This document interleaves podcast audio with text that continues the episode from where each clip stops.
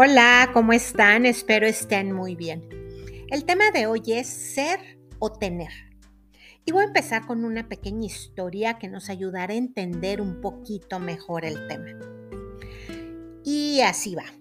Un científico vivía con preocupación todos los problemas del mundo.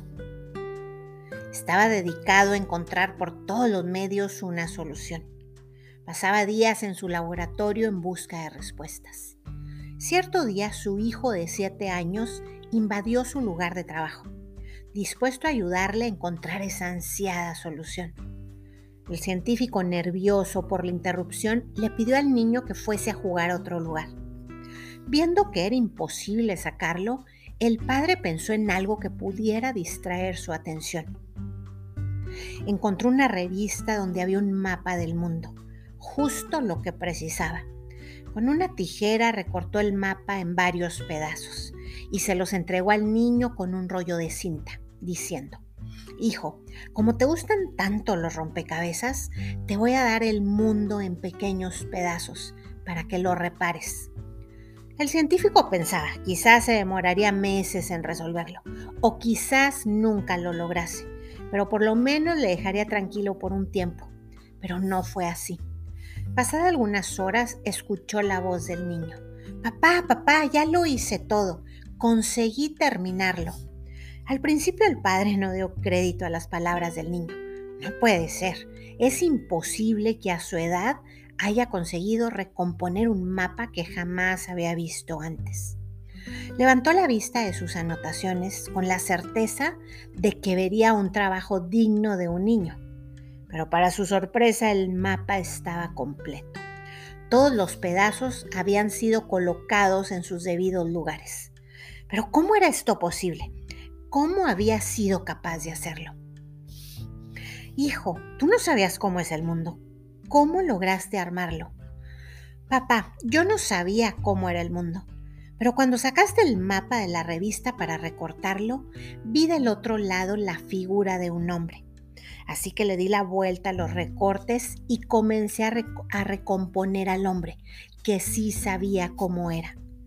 Cuando conseguí arreglar al hombre, di vuelta a la hoja y me di cuenta de que había arreglado al mundo. ¿Cuál es la moraleja de este cuento? Antes de arreglar al mundo, empieza por arreglarte a ti.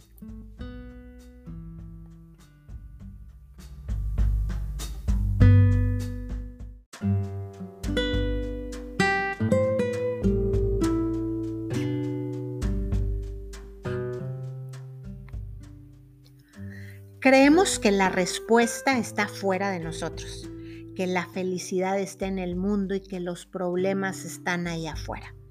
En esta sociedad consumista en la que vivimos, el tener, tener y tener se ha vuelto parte importante, por no decir indispensable para vivir y muchas veces para encajar. No digo que no está bien tener mucho o poseer mucho, qué maravilla tener tanto. Lo que no está bien es que todo eso que poseemos nos posea a nosotros. ¿Cuánta gente millonaria? Artistas famosos, cantantes, modelos, tienen todo. Y aún así se sienten vacíos, se sienten solos. Todo eso que tienen no les llena. Llegan al suicidio, a la depresión, se refugian en las drogas para olvidarse de todo. Y realmente de lo que se están olvidando es de ellos mismos. Buscan una salida y no se dan cuenta de que la salida siempre es hacia adentro, hacia el interior. Nos olvidamos del ser por tanto tener. Tenemos que reacomodar la fórmula. Primero va el ser, después el hacer para que luego llegue el tener porque aquí el orden de los factores, como vemos, sí altera el producto. Si dejamos al ser fuera de la ecuación, el resultado no será favorable. Terminaremos con números rojos. Voy a explicarles un poquito acerca del primer dígito de esta ecuación, que es el estado del ser. ¿Qué es un estado del ser? El estado del ser inicia con una emoción que ha estado vibrando en ti por un largo periodo de tiempo. Y al estar sintiendo esa emoción continuamente por mucho tiempo, se crea una vibración. Antes de continuar, ¿Cuál es la diferencia entre vibración y emoción? Bueno, pues que la emoción es fugaz. De pronto me siento alegre porque me dieron una súper buena noticia. Pero en cuestión de minutos el hijo hizo tal cosa que me causó enojo. Y luego mi pareja me dijo algo que me puso triste. Y todo eso sucedió en un solo día. La emoción es fugaz. ¿Y qué es la vibración? A diferencia de la emoción que es fugaz, la vibración es constante, es sostenida. La vibración es parte de ti. O sea, esa emoción fugaz luego de un tiempo se convierte en vibración constante. Por eso mucho ojo con las emociones que sentimos y sentimos y sentimos. Se los explico mejor. Volviendo al estado de ser, que como les dije, inicia con una emoción, que cuando es sostenida por más de 21 días se crea un hábito vibracional. Todos sabemos que está comprobado que un hábito cualquiera se forma en 21 días. Entonces hay hábitos físicos y hábitos vibracionales, que son de los que les estoy hablando. Entonces, una vez que tu emoción perdura un lapso mayor a 21 días, has creado una frecuencia vibratoria, una vibración.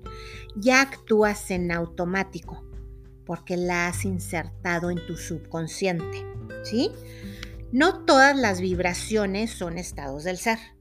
Hay vibraciones altas y bajas. Solamente las altas son las que forman el verdadero ser que eres. Las vibraciones bajas son las que forman el estado del ego. O sea, hay estado del ser y hay estado del ego. Porque aunque a tu ser lo puedes convertir en un ser con una vibración súper baja, no es tuya, porque tu ser es divino. Esa vibración es del ego y nos tenemos que deshacer de ella. Cuando mantenemos emociones con vibración baja, nos convertimos en una persona miedosa, amargada, rabiosa, etc. Estamos dentro del estado de ser del ego. A ver, les voy a poner un ejemplo pequeño. No es lo mismo decir estoy feliz a soy feliz. Cuando decimos estoy feliz, nos referimos a un momento en particular. Estoy feliz porque me sucedió esto, tengo esto, otro o aquello, ¿no? Y cuando decimos soy feliz, nos referimos ya a un estado de ser, de felicidad. Soy feliz a pesar de que no me sucedió esto o aquello, o a pesar de que tengo esto o no tengo esto, ¿sí? El estado de ser es ser a pesar de no tener. Entonces, sí que bendición tener mucho y hacer mucho. No digo que tengas que llevar una vida sencilla y sin lujos. A lo que me refiero es ser siempre sencillos de corazón. Ahora, cuando dejamos al ser fuera de la ecuación, ¿qué pasa si perdemos todo lo que tenemos? Todo eso que es físico, lo que se puede perder. Aquí viene el resultado negativo, los números rojos, la depresión, la tristeza, la soledad, etc. Y aunque no pierda nada, si mi vasito de ser está vacío, aunque tenga mil posesiones, siempre sentiré que me falta algo. Y seremos como aquella película, ¿no? De pobre niño rico. En cambio, si el ser va primero en la fórmula, ¿quién nos va a quitar nuestra capacidad de ser creativos? ¿Quién nos va a quitar ese ser amoroso, ingenioso, ese ser libre, capaz, ese ser, ese ser feliz que soy? Eso nadie me lo puede quitar, porque ese es mi ser. ¿sí? Acumulemos primero que nada riqueza en nuestro interior, esa que no se ve, pero se proyecta, esa que no se toca, pero se siente. Y lo más maravilloso de todo es que una vez que tu vasito del ser está lleno, todo lo demás se te da por añadidura.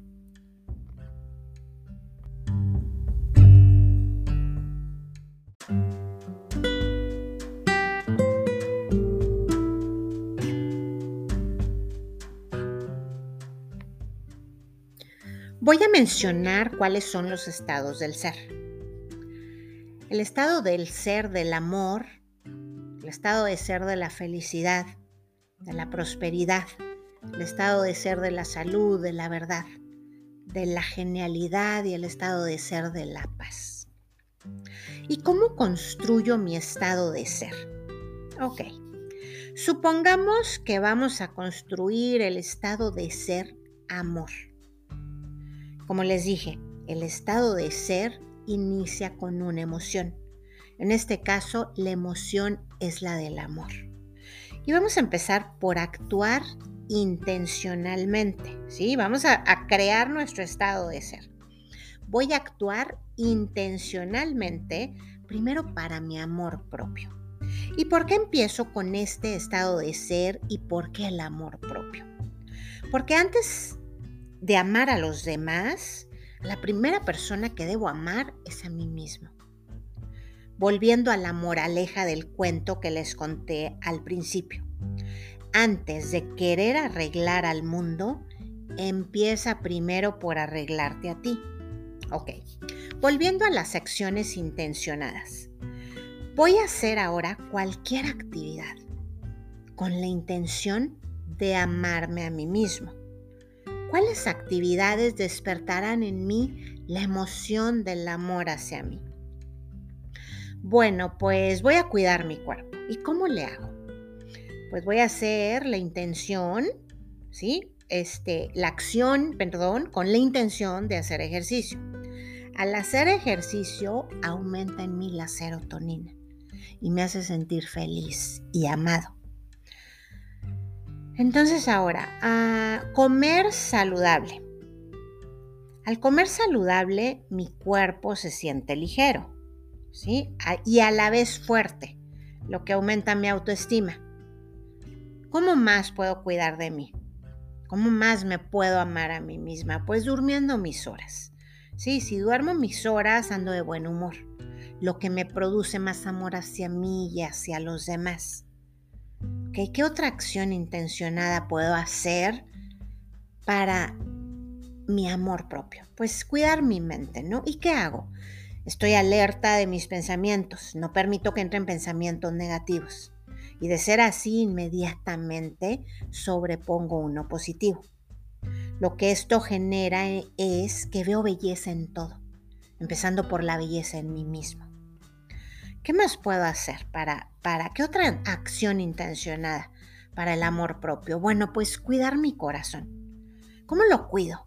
Pues analizo mis emociones, abrazo mis emociones, me alejo de la gente que me daña, Estoy consciente del amor que doy y sé entonces el amor que merezco.